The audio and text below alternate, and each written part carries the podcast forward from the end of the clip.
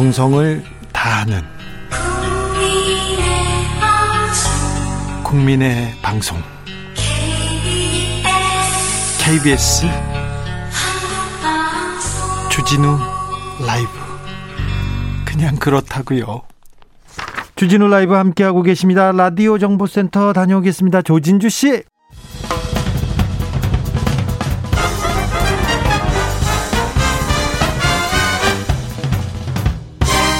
훅 인터뷰.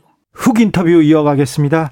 최저임금 계절입니다. 인상이냐 동결이냐 노동계와 경영계 입장 팽팽합니다. 중대재해처벌법 올해 어, 지나서 내년 1월에 시행 앞두고 있고요. 그리고 무엇보다도 불평등, 양극화 문제, 우리 사회에서 해결할 수 있는 해법 제시해야 됩니다. 가장 시급한 노동 현안들 짚어보겠습니다. 문성현 경제사회노동위원회 위원장 모셨습니다. 안녕하세요. 예, 초청해 주셔서 고맙습니다. 경, 경제사회노동위원회가 지금 2018년에 문재인 대통령이 예, 의욕적으로 출범한 기구죠. 예, 그렇습니다. 네, 어떤 일을 해오고 계십니까? 이제 옛날에 노사정위원회가 있었는데 네. 그 노사정위원회가 좀 더 적극적으로 예. 어, 노동의제를 중심으로 해서 노동의제 관련된 경제 사회적 의제들을 네. 논의하자 해서 이제 이름을 바꿨죠. 예. 바꾸는 계기에서 보면 어쨌든 그 당시 민주노총까지 포함된 네. 완전체로서의 사회적 대화를 하자 해서 네. 민주노총 의견을 많이 받아들여서 이게 이제 시작했는데 그런데 지금은 지금은 이제 안 민주노총이 지금 빠졌죠. 빠져 있는 거죠. 예, 그런 아쉬움이 있고, 막 그럼에도 불구하고 네. 한국노총과 경총 중심으로 열심히 하려고 하고 있습니다. 아, 지난 4년간 음. 경사도의회 활동 어떻게 평가하십니까? 어떤 점은 잘했고 어떤 점은 좀 부족하다. 어디까지는 좀 더 나가야 된다 생각하실 건데. 그 모든 노동의제가 노사간의 견해가 다르기 때문에 어떤 결론이 나오더라도 노사간의 아쉬움과 안타까움이 있는 게 사실이에요. 예. 그래서 여러 가지 일을 했지만 아마 노사 간에 서로 아쉬움이 있을 건데 어쨌든 가장 큰 거는 코로나 19 위기 상황에서 네. 이걸 잘 극복해보자 하는 쉽게 하면 임금 인상 자제하고 좀 파업은 줄이고 네. 그래서 위기를 극복하자는 합의를 그때 했던 거고 네. 그다음에 이제 어, 노동 시간 단축에 따른 그 어떤 탄력적 운영 이걸 어떻게 할 거냐 하는 것이 또 합의를 했고 예. 가장 큰 문제는 이제 ILO 기본 협약과 관련돼서 대단히 어려운 문제인데 네. 합의는 원했지만 그 충분한 토론을 통해서 조정안 네. 그걸 내어서 그걸 근거로 이번에 국회에서 비준하고 대통령께서 처음으로 아이로 총회 연설까지 하시는 그러니까요. 예, 이런 것까지 했는데 이 부분 대단히 좀 중요하죠. 중요했죠. 예. 근데 이건 뭐 다 또 노사간 아쉬움이 있어요. 예. 있지만 할수 없는 거고. 그다음에 중요한 거는 이제 노조가 없는 노동자들이 자기 의견을 어떻게 말할 거냐. 예. 거기서 이제 노동자 근로자 대표제를 그러니까 노조가 없더라도 어 조합원들이 직접 무기명 비밀 투표를 하는 근로자 대표제를 하기로 노사가 합의를 했습니다. 예. 근데 이게 이제 지금 국회에서 아직 안 되고 있고 네. 또 이제 공공기관부터 노동 이사제를 도입하자 하는 것도 합의를 했는데 안 되고 있는 점이 이제 아쉬운 거 있고 가장 큰 아쉬움은 양극화를 해서 해보자 그래가지고 제가 날짜도 네. 11월 11일 네. 참 좋은 날짜를 잡아서 했는데 네. 1년이 지나도록 조금 뭐 성과 없는 건 아니지만 본질적인 논의를 못한 거 이런 것이 아쉬움이 대단히 남습니다. 코로나 지금 장기화되면서 잘 되는 기업은 잘 되고 부자들은 더 부자 되고 서민들은 어렵습니다. 그래서 이 우리 사회의 양극화 문제 좀 해결해야 되는데 어디부터 시작하면 될까요? 어떻게 하면 될까요? 아, 이거 가지고는 뭐 참 한두 시간 가지고도 안 되는 네. 제 평생 제가 부딪혀왔던 문제인데 네. 지금 결론은 저는 그동안 이렇게 했어요. 가장 그제 그 양극화 중에서도 가장 중요한 임금 격차인데. 네. 근데 지금 보면 임금 격차뿐만 아니라 재산이 있느냐에 따른 자산 격차도 있는 것이고. 예, 자산 격차 더 커지고요. 또 세대별 격차도 있는 거고. 네. 또 부동산 격차 너무 크고요. 어, 젠더 격차도 있는 것이 이게 전체적으로 불평등을 하는데 예. 제가 그동안 집중해 왔던 거는 이제 임금 격차 부분이었는데 네. 그래서 임금을 많이 받는 부분과 적게 받는 부분을 어떻게 좁힐 거냐. 네. 같은 일을 하면 어디서 일을 하든 같은 임금을 주도록 동일 노동 동일 임금 예. 했는데 제가 한 40년 넘게 부딪혀 봤는데 참 어렵다는 거예요. 네. 제가 만든 제가 나름의 고민했던 거는 그럼 단순하게 임금을 많이 받는 부분들은 임금 인상률을 좀 자제를 하고 예. 그 남는 부분을 밑으로 내려보내서 올리고 네. 또 그것도 부족하면 노동자들끼리 먼저 연대 기금을 만들어서 또 어려운 사람들이 올릴 수 하고 했는데 아 이게 제가 생각했던 보다는 힘들어요. 힘들어요. 예, 그래서 제- 제가 이제 결론은 아 노동운동 노동조합도 어 하나의 어떤 틀을 갖추면 그게 자기 기덕이 된다는 거예요. 기덕. 네. 그러니까 자기가 이미 가지고 있는 것들을 참 내놓기는 어렵다. 네.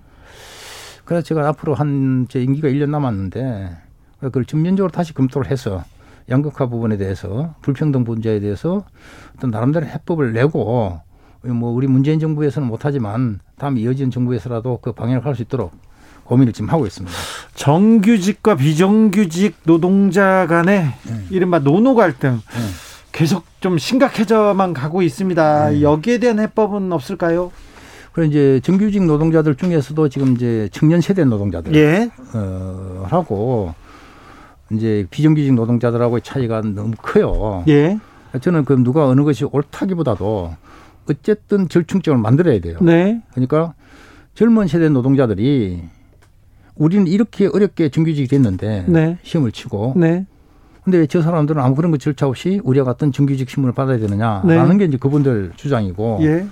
또 우리 이제 전환된 비정규직 노동자들은 아니 우리도 노동자인데 네. 정규직 돼야 되는 거 아니냐 직접 고용 돼야 되는 거 아니냐 저는 둘 다 옳은 주장이 생각돼요. 예. 근데 이제 근데 이걸 어느 선택적으로 하자면 쉽지 않, 않기 때문에 어쨌든 이 절충을 만들어서 방법을 찾아야 된다 이렇게 생각하고 있고 그래서 그것도 나름대로 한번 그 연구를 해서 방법을 낼 건데 요번에 이제 근로복지공단 이사장께 단식까지 하셨잖아요. 그 문제 예. 때문에. 네.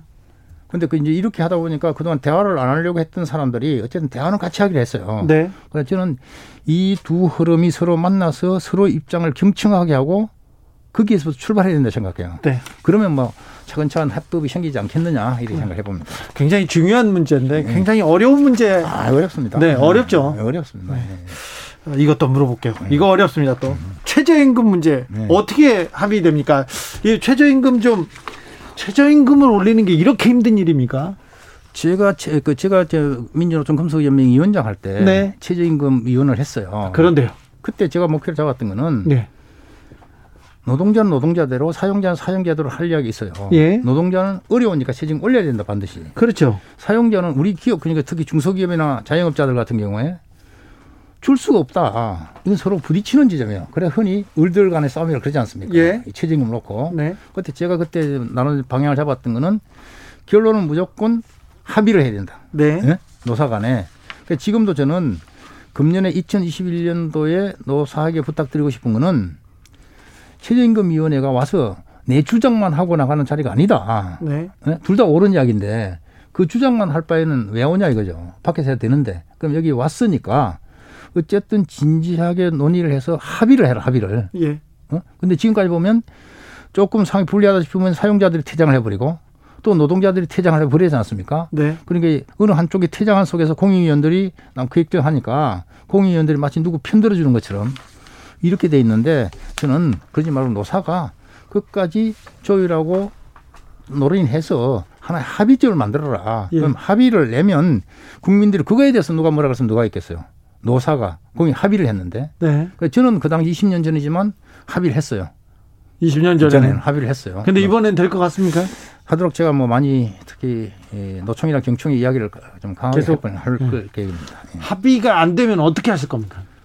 합의 금년에 기대를 해, 좀 해보세요. 네. 왜냐하면 지난 4년간 많이 올리고 적게 올리고 했기 때문에 금년에는 일정한 조율이 될 거고 이제 더 중요한 거는 더 중요한 거는 받는 것도 중요하지만 줄 수 있도록 하는 조건을 만드는 게 중요하거든요. 예. 줄수 있도록. 네. 그래 그런 것들이 필요하면 비록 최저임 관련이지만 제 경산호에 와서 어떻게 하면 줄 수 있도록 하는 사회적 합의를 만들 거냐 하는 것도 어, 그거는 뭐 저희 경산호에 만약에 노총 경총이 에, 논의하자 그러면 충분히 할 계획입니다. 이 위원장님 이번에 최저임금 어느 정도 오르는 게 합리적이라고 보십니까? 지금 보면 이제 6,400 문재인 정부 들어서 6,470원에서 현재 8,720원까지 올랐어요. 예. 이제 35% 오른 겁니다. 네. 그래서 상당히 큰 거죠. 네.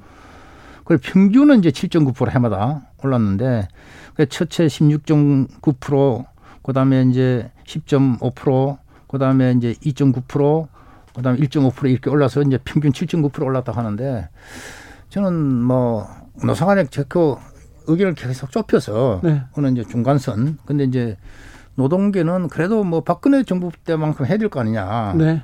어? 박근혜 정부만큼은 올려야 네, 된다. 올려야 되는가 이런 주장을 하는데 그거는 이제 기저 효과가 다르기 때문에 네. 조금 차이는 있지만 어쨌든 뭐 최선 저는 이제 어느 정도가 정확하다는 것은 거기서 결정하기 때문에 제가 드릴 수 있는 말씀은 아니고 네. 어쨌든 뭐 저는 그 강력하게 노사가 의견을 조율해서 어쨌든 합의를 하자 네. 이렇게 합니다. 그러면 뭐 어느 적정한 선에서 되지 않겠나 싶어요. 얼마인지를 제가 받아내면 돼. 제가 뉴스를 하나 만들 수 있거든요. 근데 그거는 쉽잖아요. 네, 그만 가겠습니다. 네, 네. 또 어려운 문제입니다. 네. 아, 7월부터 50인 미만 사업장에도 주 52시간 예정대로 시행됩니다. 네. 52시간 시행됩니다. 이 부분에 대해서 이거는 합의를 합의가 끝났고 법이 만들어졌지 않습니까?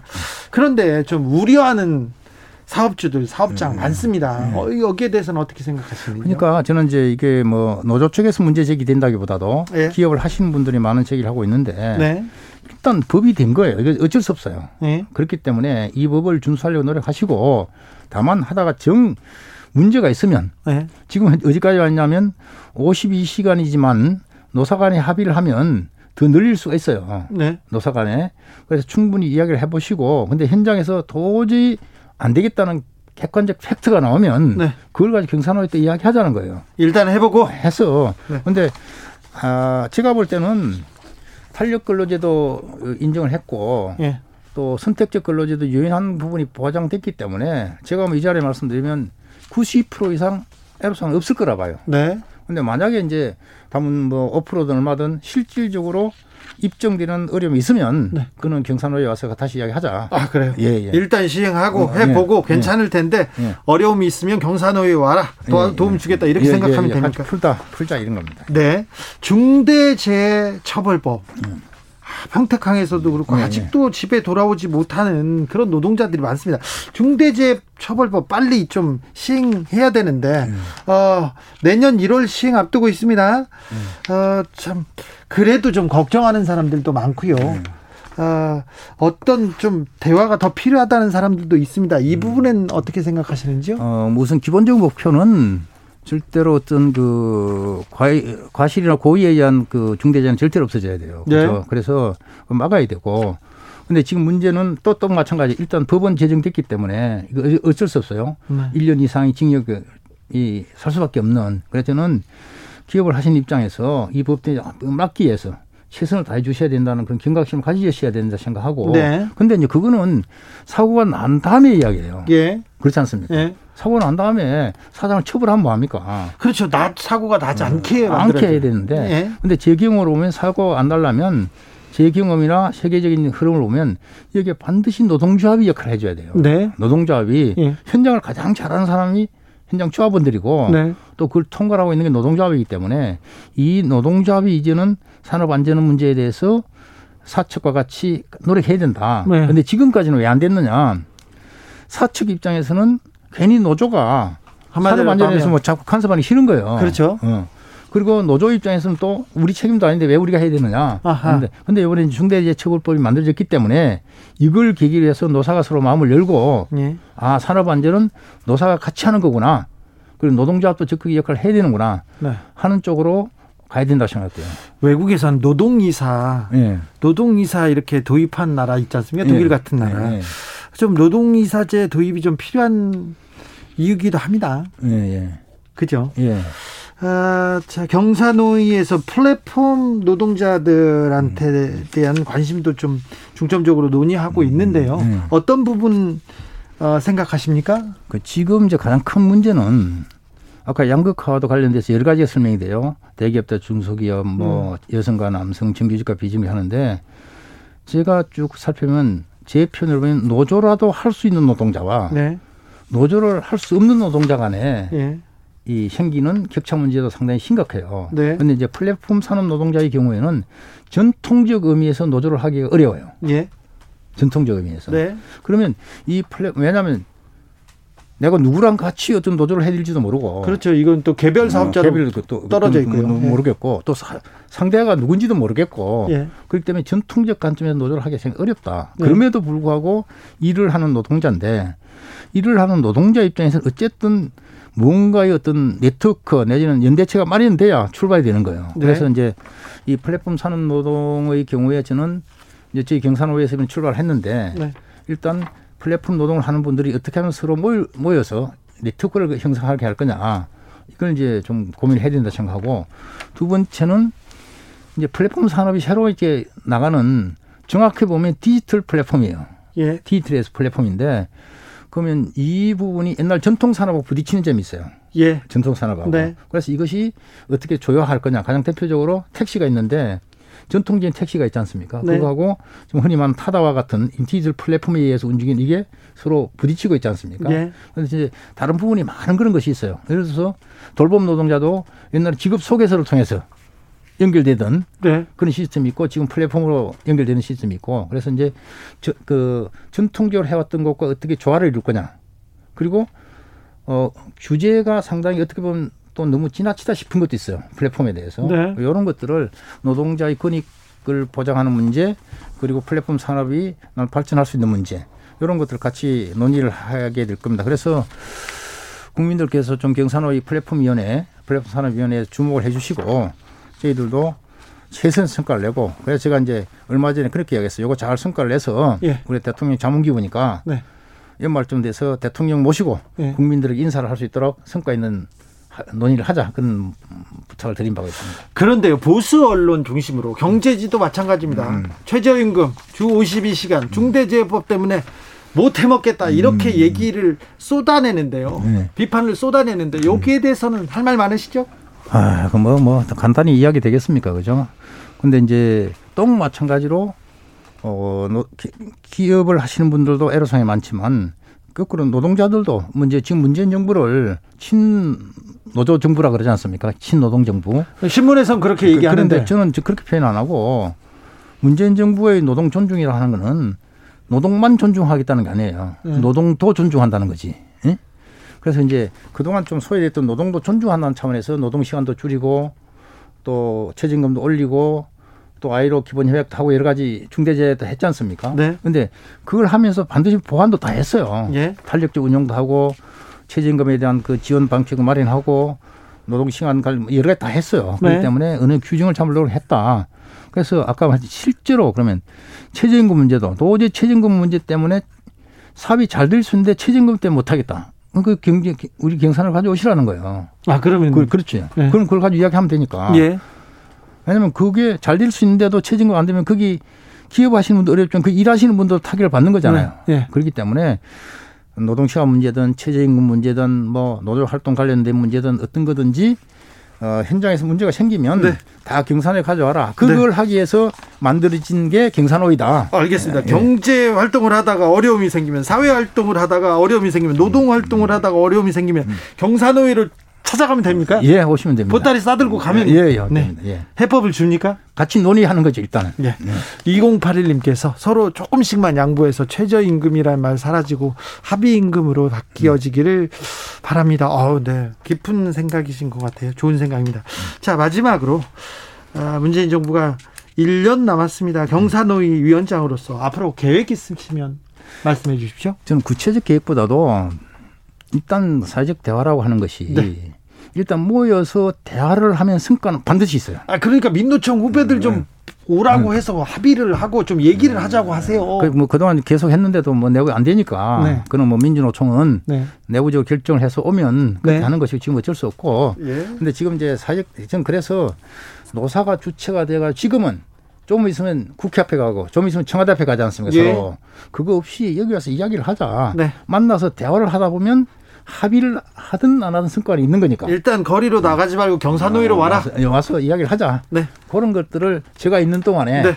막그 그, 좀더 어, 의미 있는 네. 대화를 하려고 합니다. 자, 무슨 문제가 있고 또 어려운 문제가 있으면 경사노위를 찾아오라는 문성현 경제사회노동위원회 위원장님이었습니다. 감사합니다. 예, 네, 고맙습니다.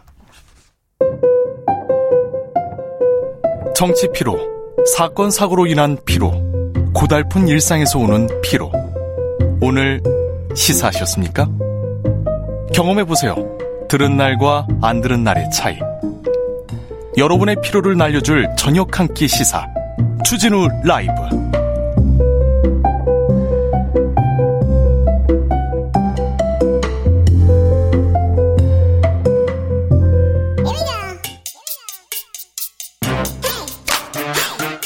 뉴스를 향한 진지한 고민 기자들의 수다. 라이브 기자실을 찾은 오늘의 기자는 은지옥이요. 시사인 김은지입니다.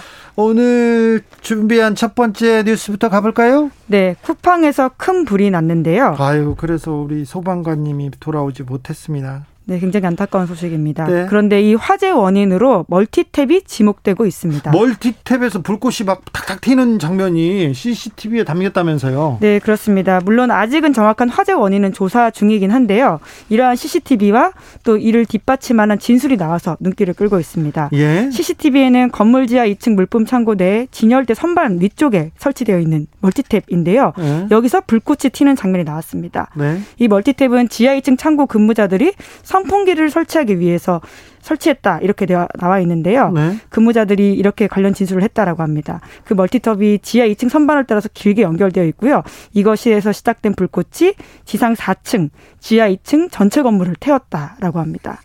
멀티탭이요? 그렇게 멀티탭이 위험한 거였습니까? 에어컨이 없었어요? 네, 이제 그게 문제라고 볼 수 있습니다. 경찰 관계자에 따르면 지하에 에어컨이 없다 보니까 요즘 굉장히 덥지 않습니까? 네. 그래서 일하는 분들이 선풍기를 꽂기 위해서 선반마다 콘센트를 달았다라고 하고요. 선풍기를 작동하는 과정에서 불이 났는지 아니면 따로 콘센트에서 불이 났는지는 모르겠지만 이러한 상황들이 추정할 수 있는 거라고 하고요. 그래서 지금 수사와 합동 감식을 하고 있다라고 합니다. 아, 근데 쿠팡이 나스닥에도 상장되고 뉴욕 뭐 증시에 상장되면서 돈을 얼마 벌었다 뭐 어마어마한 부자다 했는데 이렇게 열악한 환경에서 일하고 있습니까? 네, 이제 그러한 노동자들의 열악한 환경 때문에 지금 여러 가지 문제가 되고 있는데요. 이것은 사실 이번에 처음 된 지적된 내용들이 아닙니다. 네. 지난 겨울에도 마찬가지였는데 그때는 난방을 해주지 않는다 이런 비판이 있었거든요. 예.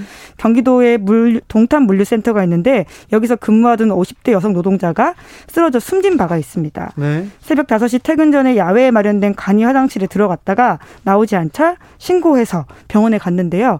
결국 숨졌다라고 합니다. 아이고 참 이런 일이요. 네, 사인이 심근경색이었는데 네. 그 당시가 1월 10일, 11일이었고 제일 추울 당시에 때네요. 예, 한파주의보가 실제로 있었습니다. 예. 그래서 그때 온도를 보면 영하 4 최고가 영하 3도에서 4도, 최저가 영하 14도에서 18도였다라고 하는데 예. 난방이 되지 않았다라고 하거든요. 잠시만요. 물류센터에 난방이 안 된다고요? 요새 나, 난방이 안 되고 냉방이 안 되고 그런 데도 있습니까? 작업 환경이? 쿠팡이 그렇다라는 진술이 쿠팡, 나오고 이- 있습니다. 이렇게 돈을 많이 버는 회사에서요? 네, 이제 그래서 그 당시에는 관리자들이 핫팩 하나 지어줬다 이런 진술들이 나왔었거든요. 물론 쿠팡 쪽에서는 이렇게 반박을 하고 있는데요. 고인은 당시에 실내에서 일을 했었고 실내는 실외와 달리 상온이 유지되는 곳이었다 이런 이야기를 하고 있긴 합니다.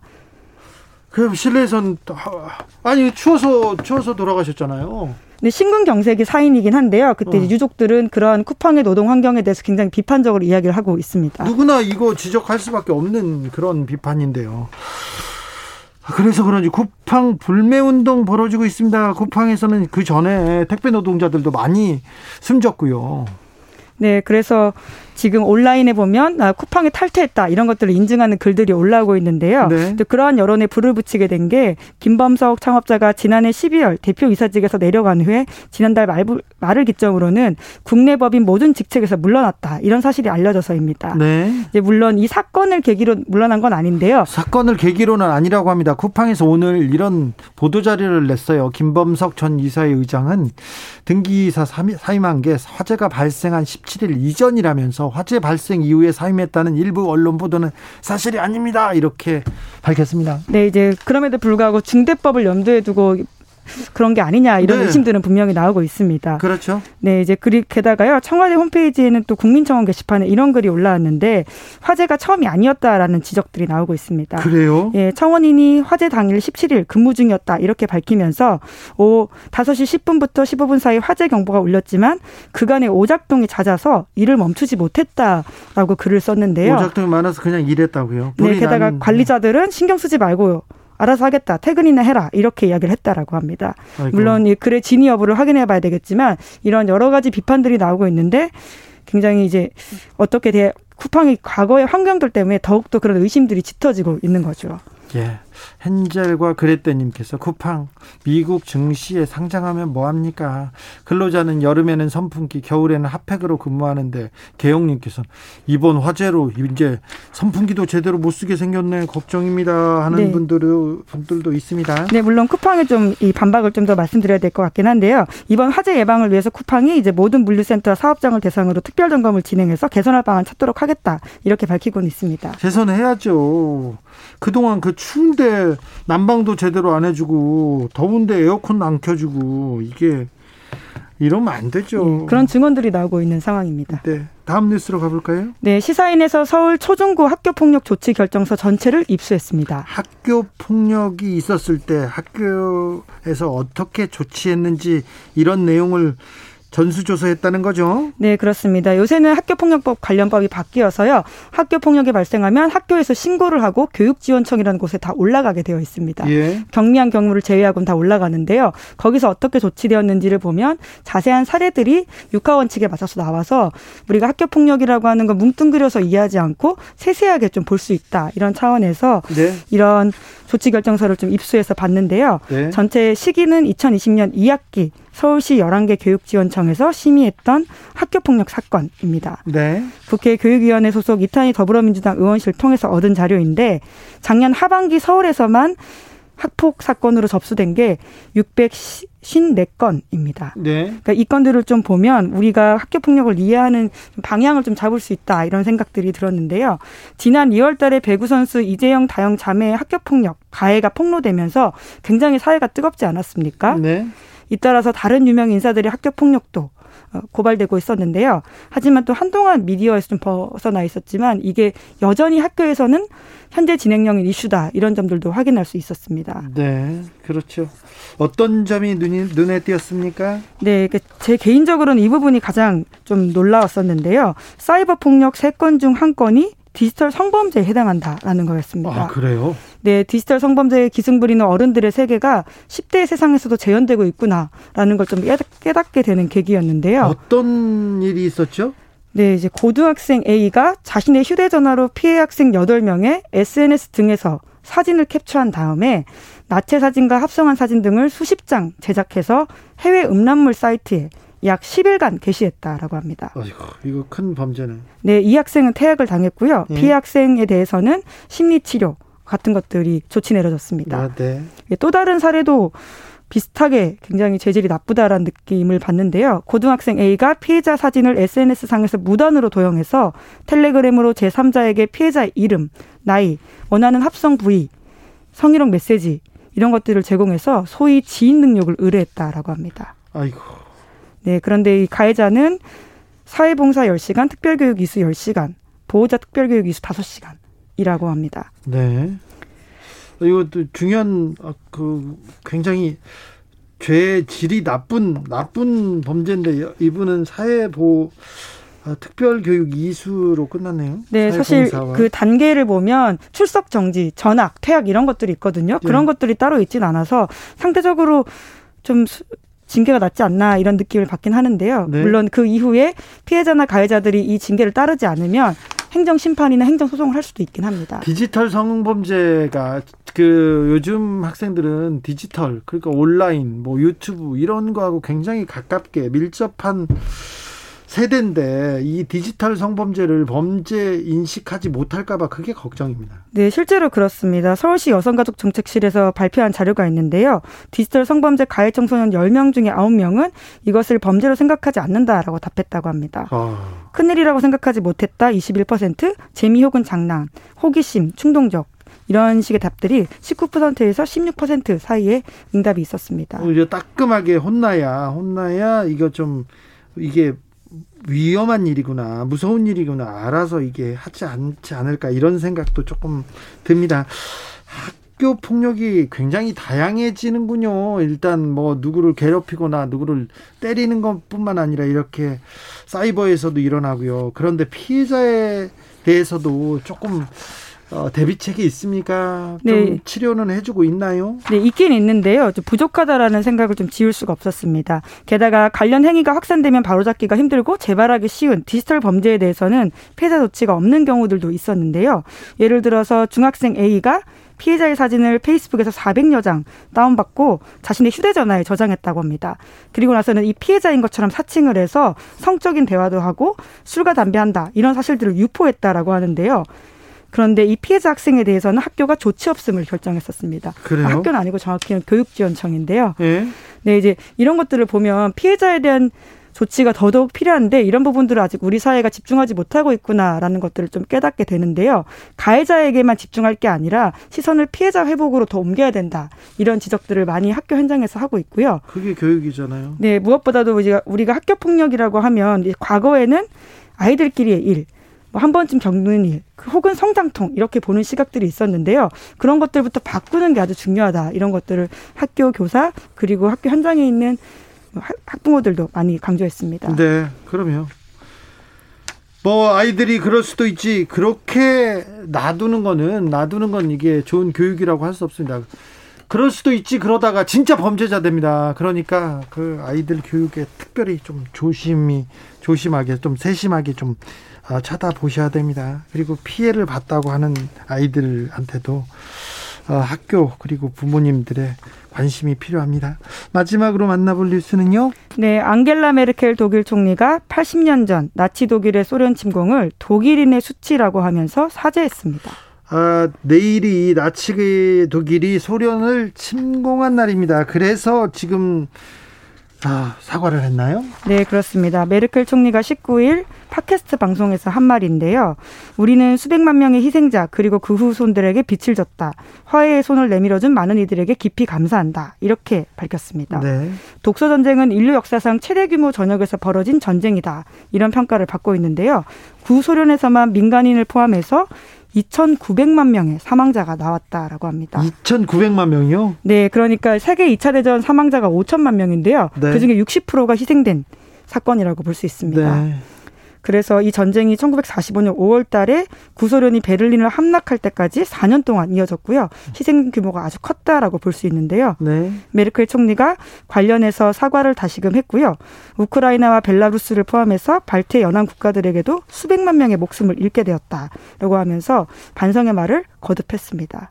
메르켈 총리는 어, 나치 독일의 전쟁 범죄에 대해서 사과하고 또 사과하고 또 사과했습니다. 네, 그런 면에서 굉장히 빛나는 리더십을 보여주고 있는데요. 예. 2013년에는 독일 미넨의 옛 나치 강제 수용소에 가서 사과를 했고요. 또 2019년에는 폴란드의 옛 아우슈비츠 비르케나우 강제 수용소를 방문해서 참여한다 이런 이야기를 했습니다. 일본의 한 저, 정치 지도자들처럼 유감을 표한다 뭐 하면서 계속 이렇게 사과라는 말을 안 하는데 메르켈 총리나 독일의 정치 지도자들은 부끄럽다, 진심으로 부끄럽다, 미안하다, 뭐 하면서 수치라는 말까지 쓰죠. 네, 네. 사과합니다.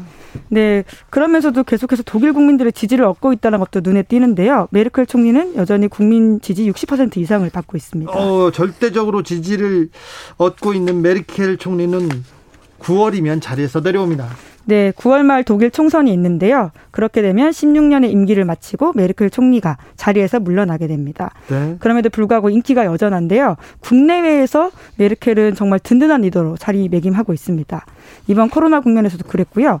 뭐 앞서서도 우리가 많은 사건들을 알고 있는데 과거의 난민 위기 그리고 유럽의 글로벌 금융 위기, 재정 위기 이럴 때도 중재자 역할을 하면서 어떤 합의들을 이끌어냈던 모습들이 굉장히 빛이 났던 적이 많았습니다. 독일의 또 경제를 또 유럽 최고, 세계 최고로 또 끌어올리는데 또 공이 있고요.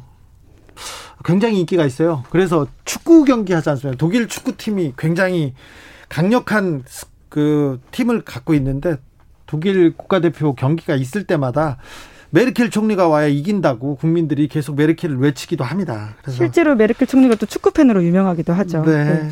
그런데 9월이면 내려옵니다. 네. 또 내려와서 다른 역할을 어떻게 할지도 굉장히 기대가 되는 글로벌 리더이기도 합니다. 네. 여기까지 하겠습니다. 기자들의 수다 지금까지 시사인 김은지 기자와 함께 했습니다.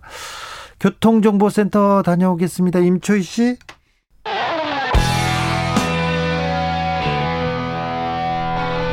스치기만 해도 똑똑해진다. 드라이브 스루 시사 주진우 라이브.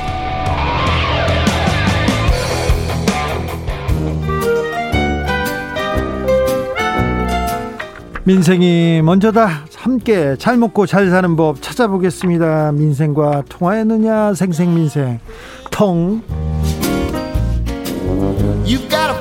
안진아 선아 민생 생각 안진걸 민생경제연구소장 어서 오세요. 네, 안녕하십니까. 네.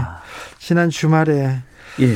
아, 쿠팡 화재 현장에서 예. 김동식 구조대장이 끝내 돌아오지 아, 예, 못했습니다. 너무 슬펐습니다. 네. 오늘은 근데 어디 갔다 왔냐는 이야기 안 하세요. 네, 쿠팡 안 다녀오셨어요? 아, 쿠팡도 다녀왔죠. 네. 쿠팡은 마침 내일 갑니다. 내일 가요. 쿠팡은 이번 화재 사고로 인한 국내 충격뿐만 아니라 네. 배달앱 관련해 가지고도 끊임없는 지금 행포 시비에 시달리고 있는데요. 네. 내일 그래서 중소상공인들이 항의 방문 가는데 11시에 제가 같이 가기로 했는데요. 오늘은 여기 갔다 왔어요. 방금 전에. 네. 언론 언론 노조에서 우리 KBS 언론 노조 본부까지 포함돼서 언론개혁 4대 입법 촉구 현장 네. 국민의힘 앞 국민의힘당 앞에서 어, 이 사진이라든지 사장 뽑을 때 정치권 입김이 너무 시- 심하잖아요. 네. 그래서 제발 배제해서 공정하게 공영방송이 독립적으로 운영될 수 있도록 해달라. 예. 그 법을 어, 통과시켜달라 네. 하는 기자회견에 갔다 왔습니다. 그 법대로 하면 좀 공정해집니까? 아, 그럼요, 공정하게. 이 사진을 꾸릴 수 있습니까? KBS나 우리 MBC나 네. 너무 정치권에서 여당이나 여당, 야당이 야당에서, 예, 네. 갈람 남 넘었길 하잖아요. 그래서 계속 그걸로 정치 공방을 합니다. 근데 사실은 어 국민의 세금으로 운영되는 공영방송은 정치 정치인들이 개입하는 것보다는 신망맞는 국민의 입- 국민의 대표자들이나 여러 국민들이 좋은 분들이 이사로 추천하고 사장을 추천해서 거기서 독립적이고 공익적이고 특히 방송은 이게 민생 문제에 직결되는 거예요. 방송법 6조에 보면 방송은 사회적 약자들이나 상대적으로 목소리 약한 사람들의 목소리를 대변하라고 되어 있어요. 근데 그러려면 방송이 더 공익적이고 독립적인 내용을 갖춰야 되잖아요. 예, 근데 그런 분들이 이사로 많이 들어가야 되는 거죠. 이렇게 법을 바꾸면은 그러면 선거처럼 되는 거 아닙니까? 아닙니다. 선거로 뽑는 건 아니잖아요. 네. 어, 이사를 선출하는 객관적인 구조. 그러니까 정치인들이 지금 여당 야당이 나눠서 추천하는 게 추천합니다. 아니라 예. 그게 아니라 국민들과 그다음에 방송인들이 공정한 절차를 만들어 가지고 거기서 정치권의 목대로 나누게 하는 게 아니기 때문에 훨씬 지금보다 독립적인 방송이 가능해지는 것이죠. 네. 그러니까 여기를 갔다 왔다는 거 오늘 뭐 방송 주제는 아니니까 네. 일단 여기 갔다 왔고요. 자, 오늘의 주제부터 자, 가볼까요? 쿠팡 이야기 바로 하겠습니다. 지금 쿠팡 불매 탈퇴 운동이 불거진 이유는 현상적으로는 어, 쿠팡에서 참사가 발생했는데 화재가 특히 너무나 안타깝게 우리 어, 소방 대우님이 숨지셨잖아요. 근데 그 관련해서 쿠팡 노조도 안전관리가 제대로 안 됐다는 겁니다. 지금 전기장치에서 불이 났다는 거잖아요. 네. 그 부분에 대한 지적이 많았는데 근본적 대책을 마련하지 않았다는 것도 알려지고 그 다음에 어, 창업자인 우리 그 김범석 김범석 창업자. 오너가 네. 갑자기 당일날 예. 모든 그, 대, 그 대표이사직을 삶해버렸잖아요. 네. 그래서 이제 그 부분에 대해서도 당일 전에 예. 했답니다. 어 그러니까 전이라고는. 하지만 네, 그게 알려지니까 그날이었어요. 결국은 물론 이번 건으로 중대재해처벌법의 처벌 대상은 아닌 건 분명하지만 네. 결국은 국내에서 성장해서 세계적인 기업으로 성장했는데 계속 책임을 지지 않으려고 하는 거 책임 아니냐라는 회피하는 것이라는 예. 지적은 네, 받고 있습니다. 논란이 빠졌고요.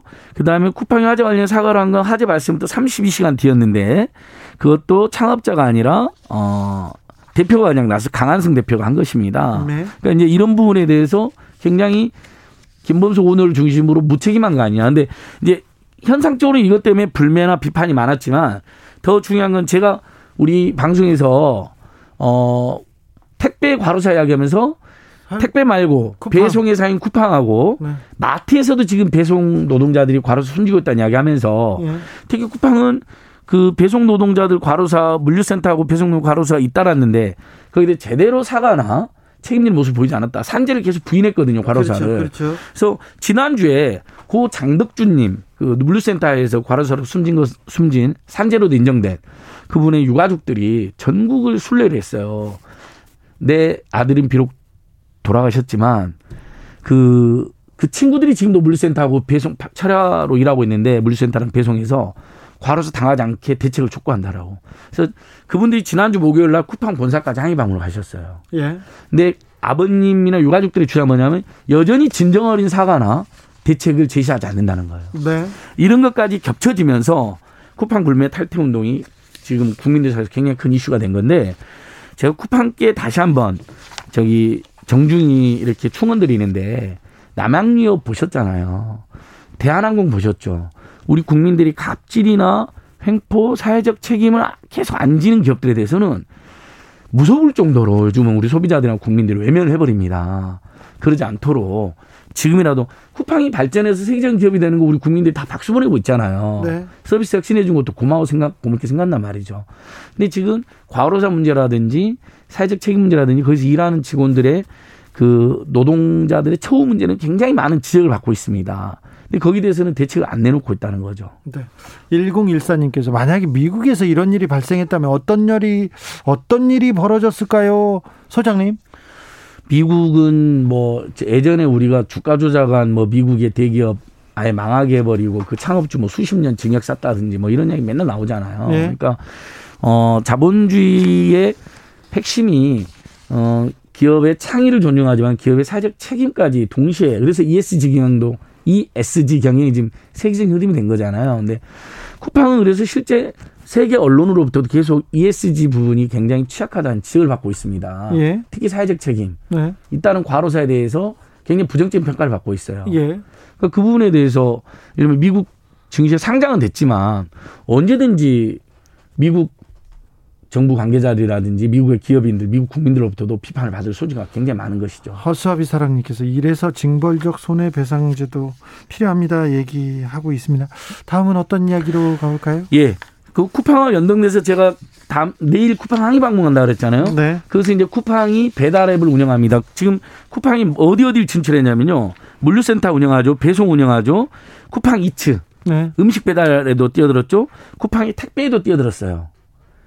쿠팡이 최근에 계열사를 만들어서요. 예. 그다음에 배달 앱도 지금 쿠팡이 지금 연동해서 운영하고 있는데 배달 앱에서는 어떤 문제가 있냐면 그 소비자들 중에 조금 과도한 분들 있잖아요. 블랙 컨슈머라고 해가지고. 네. 그러니까 자영업자들이 최선을 다했는데 정말 아주 작은 티집이라든지 문제 삼아서 막 별점 테러, 평점 테러하고 너무나 악담을 써놔가지고 자영업자들이 죽고 싶을 정도의 마음이 든다는 거예요. 그 경우는 너무 억울하니까. 예. 그러면 거기에 대해서 해명글을 쓸 수 있어야 되잖아요. 근데 쿠팡이 치는 해명글도 못 쓰게 해놨어요. 예. 그냥 당해라는 거예요.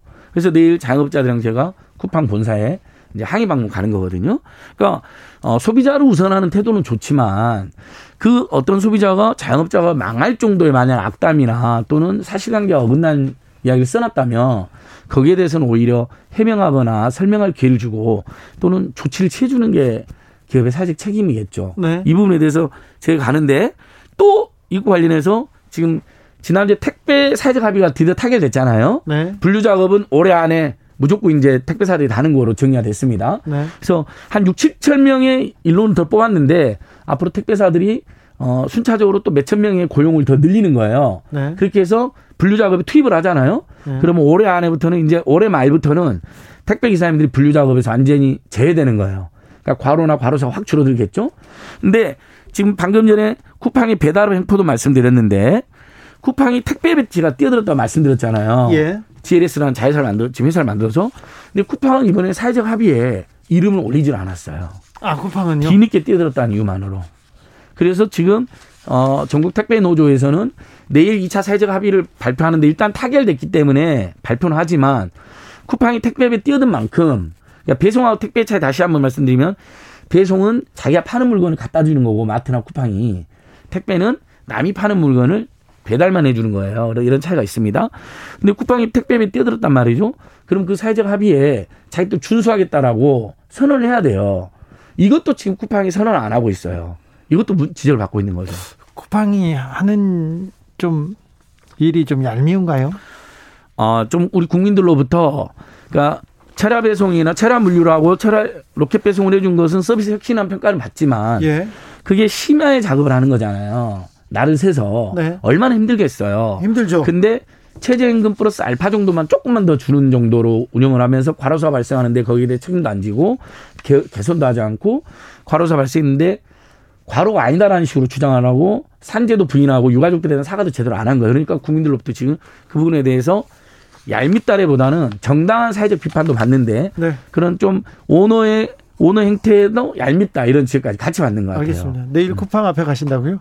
예. 네, 그 주변에 계신 분들 좀 피해 주십시오. 안진걸 소장 가면 머리 귀가 아프고 머리까지 아픕니다. 아닙니다. 이제 쿠팡 관계자분들께 네.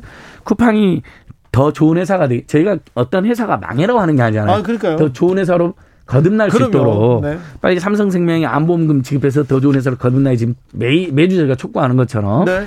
쿠팡도 제발 한국 한국 우리 한국에서 만들어서 지금 세계적인 회사로 거듭 성장하고 있는데 네.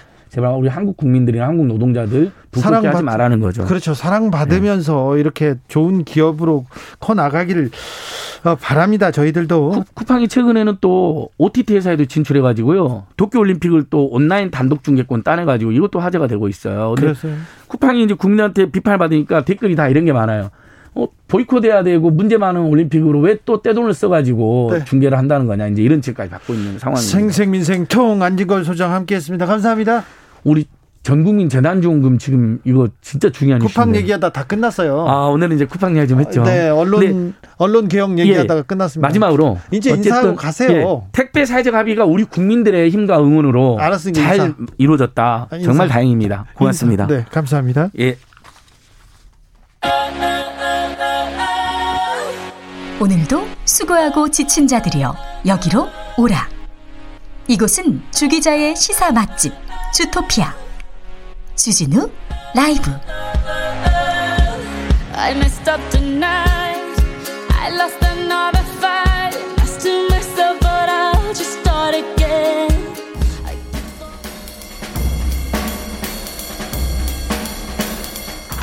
느낌 가는 대로 그냥 고른 뉴스 여의도 주필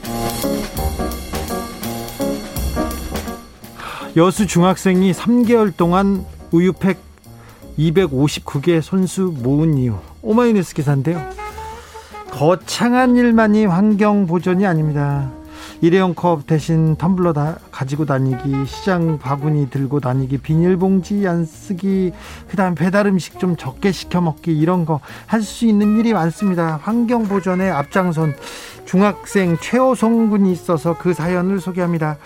어, 3개월 동안 우유팩을 이렇게 깨끗이 씻어 말려가지고 제출했다고 합니다. 아, 우유팩 모기를 왜 하는지 지겹지 않으세요? 물어봤더니 환경을 지키는 방법 중 하나라는 생각 때문에 싫지 않았어요. 얘기합니다. 재활용 습관을 생활화하지 않은 주변 친구들을 위해서 한마디 해주세요. 했더니 조금 힘들지만 쉬운 일부터 습관화하고 주위 사람들에게 권유해서 많은 분들이 동참했으면 좋겠어요. 하고 중학생도 환경 보존에 나섰습니다. 우리도 할 수 있는 일이 뭔지 좀 따져봐야 됩니다. 생각해 봐야 됩니다. 가위 샀는데 가위 없어서 가위 못 꺼내. 악마의 포장 화제 중앙일보 기사인데요. 이런 경우 많으시죠? 가위가 필요해서 샀는데 가위가 없어서 가위를 못 꺼내는 이런 세상에서 없어져야 할 악마의 포장이라는 글이 올라왔습니다. 대형 풀, 풀- 대형 마트에서 파는 거나 아니면 이렇게 배달로 사는 일부 상품이요. 플라스틱 용 포장이 너무 커요 너무 크고 너무 단단해서 이런 주장이 나오는데요 좀 그 이 방식 개선해야 됩니다. 환경부에서 정부가 나서서 좀 정책적으로 이런 대안 좀 내야 됩니다. 배달 용기를 표준화하는 작업을 환경부에서 진행 중인데 일반 상품 포장까지 좀 확대한다고 하는데 조금 어 이런 대책을 빨리 내놓는 게 내놓는 게 필요하다고 생각됩니다.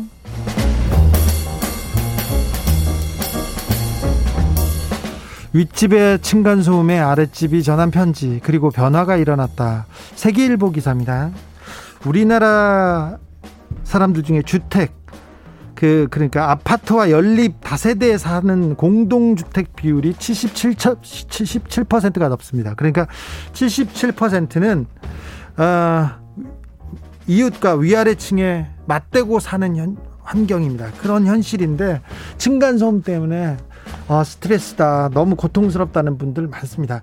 어, 이분도 이사를 갔는데 층간소음 때문에 너무 스트레스를 받았나 봐요. 그래서 이렇게 편지를 썼습니다.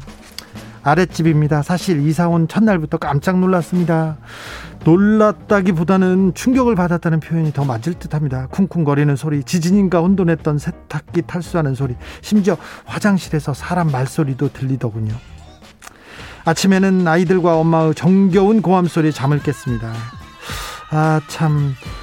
이 집에 살던 이전 사람들도 꽤나 힘들었겠다는 생각이 들더군요. 앞으로 귀되게 자녀들이 쿵쿵거려도 지금처럼 그러려니 하려 합니다.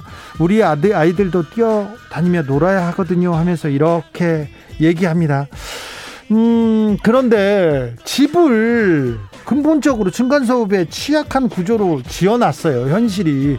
그래서 이런 스트레스에 이렇게 몸에 병까지 생겼다는데, 이렇게 정성 들여서 편지를 썼더니, 어떻게 됐겠어요? 어, 반응, 윗집의 반응이, 아, 윗집의 반응은 아직 없지만 아침에 아이들을 재촉하는 고함도 별로 들리지 않을 정도로 조용해졌습니다. 엄청난 반응입니다. 아, 편지 한 장에 소음을 줄여주신 위층 분이 훌륭한 분입니다. 이렇게 얘기합니다. 어, 참 함께 사는 세상인데요. 아, 남은 어떻게 생각하는지, 남은 어떻게 불편함이 없을지 좀 생각해야 됩니다. 층간소음으로 폭력 사건 벌어지고 막 그렇기도 합니다. 그러니까 이렇게 편지를 쓰는 것도 굉장히 좋은 방법인 것 같습니다. 편지를 가을뿐만 아니라 네. 봄에 쓰고 여름에 쓰는 것도 효과적입니다. 현진영이 부른 두근두근 쿵쿵 들으면서 오늘 주진우 라이브 여기서 인사드리겠습니다. 저는 내일 오후 5시 5분에 돌아옵니다. 지금까지 주진우였습니다.